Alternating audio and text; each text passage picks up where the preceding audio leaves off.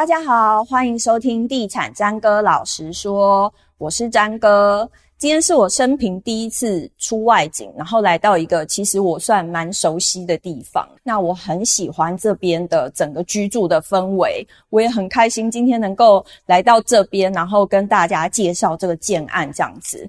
今天呢，我们来到这个地方，它是天玉街，这边有一个新的建案。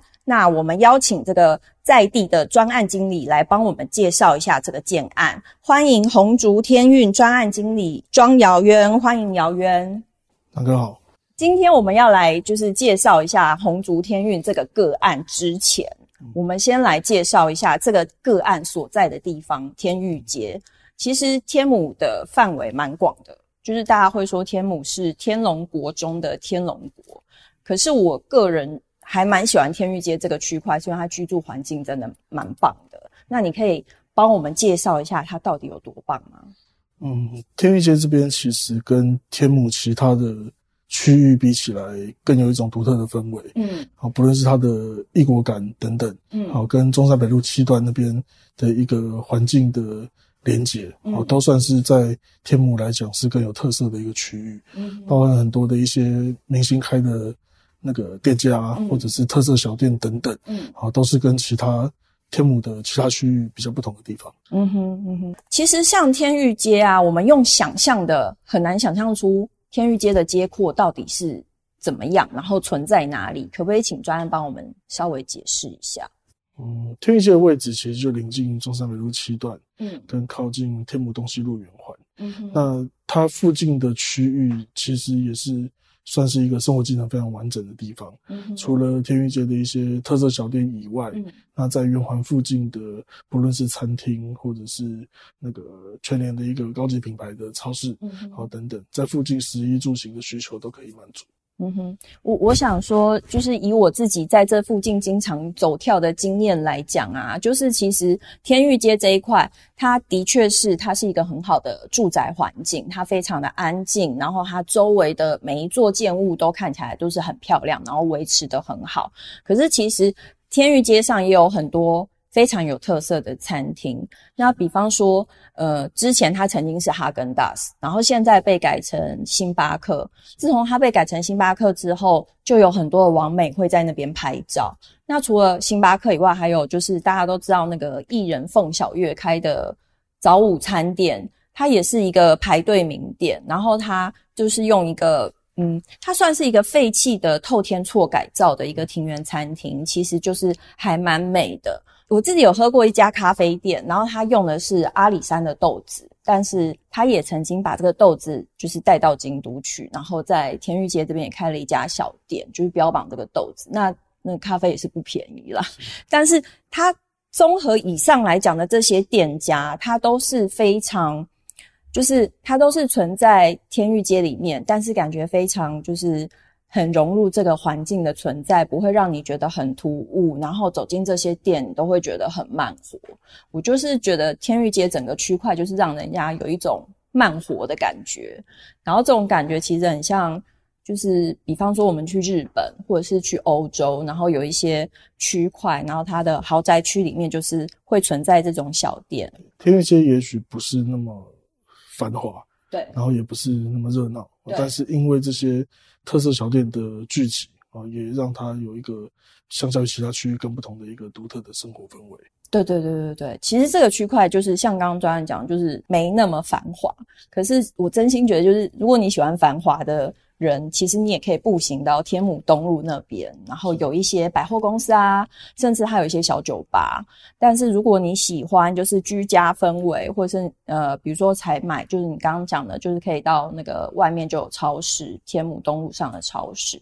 然后如果说你想安静的喝一杯咖啡，其实在天域街上就可以满足你的需求。那你可以稍微帮我们讲一下，就是天域街这一带，或者是中山北路七段上有哪一些比较知名的社区，还有这个区段的房价大概是怎么样的？目前，嗯，这个区段比较知名的就是国泰天母跟富邦七七七，嗯，这两个比较豪宅指标的，嗯，好，那也因为这两个案子，其实天玉街也被大家认为是呃天母的一个豪宅聚落的区域，嗯，对，那价格来讲，其实近十年来。天母的价格其实都相对很稳定的，嗯，对，那平均都在一百，像呃大概在一百一十多万，嗯，对，大概都是平均的单价。像富邦跟国泰应该算是就是中山北路七段上的两个门神。对，是没错。然后它的价格其实一直以来都还是维持在一个蛮稳定的状态，而且它的释出的量是不是也不多？就是想要脱手的人也不多。对，是没错。我很好奇耶，就是像你们的案子算是在天域街的镜像里面。那目前来看房子的人，他们大部分是专程过来呢，还是他是呃，比如说散步经过的比较多？就是买方是在地人比较多，还是外地客？呃，其实还是以区域客为主。那天玉街其实已经有一阵子是没有新的案子出出来的，现在周围也都没有新。现在对天玉街也没有新的。那加上我们的平数规划也跟天玉街其他的案子比较不一样，嗯，我们是比较走中小平数的规划，嗯，对，是三十到五十平的。因为这边过往都是比较大平数，对不对？对，没错。嗯，对。那加上我们的产品，其实也可以达到合并户的需求。嗯，好，那现在还有另外一个比较重点的，就是信用管制。好，只要超过七千万，就会有贷款成数限制的问题。嗯，那我们的合并户，因为毕竟还是两个门牌，嗯，对，然后也是完全分两户的，所以相对有大平数需求的客户，也不会被贷款成数的限制去影响到。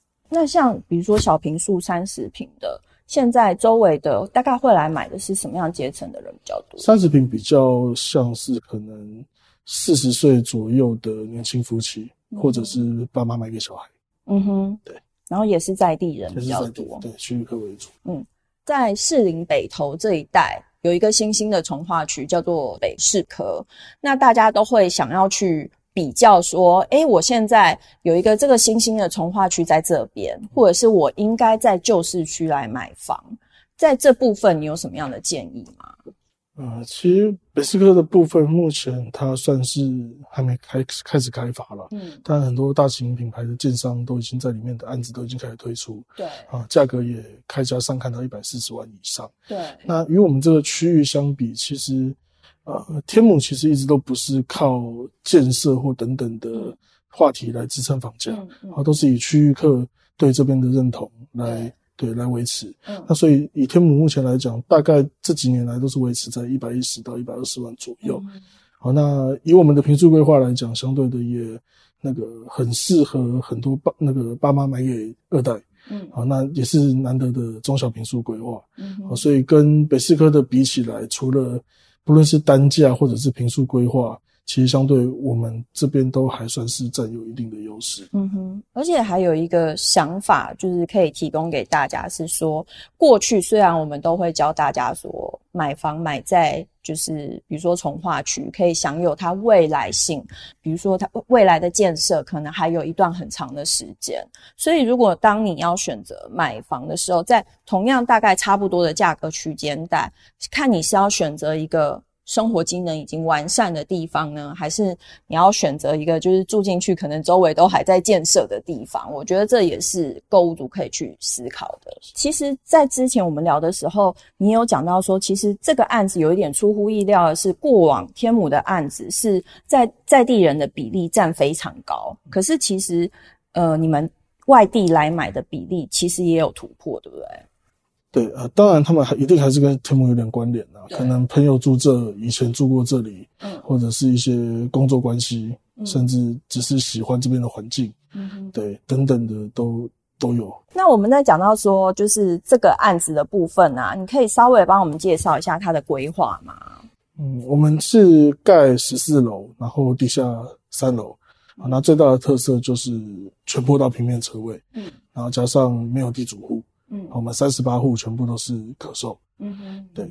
那平面的话，二到十三楼都是一层三户，啊，三十到五十坪。嗯，十四楼有退缩，是一层两户。嗯，对。嗯，其实你们是在巷子里面。其实我看网络上有一些网友会说，诶，这个巷子其实它只有四米巷，可是为了这个四米巷，你们还做了特别的设计，对不对？对，我们的退缩有八米，所以其实，在有主动礼让出一个会车空间，嗯，好，所以之后即便是有会车的状况，也不会显得会很拥挤。对对，然后呃，就是如果说开车三宝也比较好出入嘛，是这样的状况。那后来我我在看你们的那个模型的时候，其实你们的一楼是围绕了蛮多树的。对，我们三十八户，然后整个社区周边搭配了三十八棵的树木。哦，所以三十八户一人一棵树的概念。嗯，也可以算是这样。好特别哦，嗯，所以它的树就是未来会形成像是一个围篱，把这个社区做一个稍微的区隔，这样子。是，尤其在我们一楼的交易厅的空间，啊，搭配落地窗看出去，嗯、其实整个绿化的感觉是很好的。嗯哼，然后另外在平面图的部分啊，就是我稍微看了一下，其实你们就是采光的部分也做了一个很好的规划跟设计。对，我们的平面的特色就是一层三户，那每一户都是双面采光。嗯，对。那除了可以甚至做到三户合并以外，那就连三十平也有两套卫浴的设计。那除了在规划的部分啊，其实天母人为什么会很喜欢说自己是天母人？因为他们会觉得自己就是，比如说他们在美感上面的追求啊，或者是呃，他呃，可能这边的。多数可能都是来自于国外回来的人，会蛮多的。所以你们在立面设计、建筑立面设计上，是不是也下了一番功夫？我们主要外观的色系是以白灰色为主，嗯，啊，那是以石材搭配格栅，嗯、还有挑色的条砖去做整个立面设计。嗯，那外观看起来其实跟附近的一些其他个案比较走深色系的外观，嗯，啊，看起来是会比较有差别的。嗯哼嗯哼。